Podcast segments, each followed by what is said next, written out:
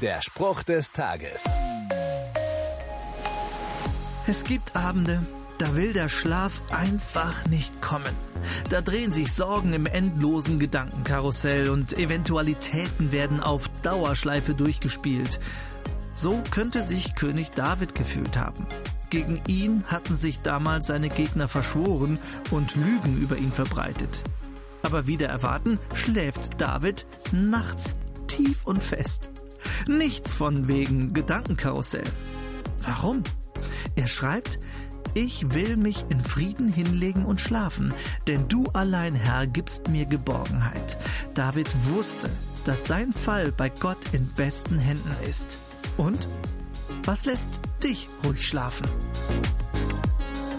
Der Spruch des Tages steht in der Bibel. Bibellesen auf bibleserver.com.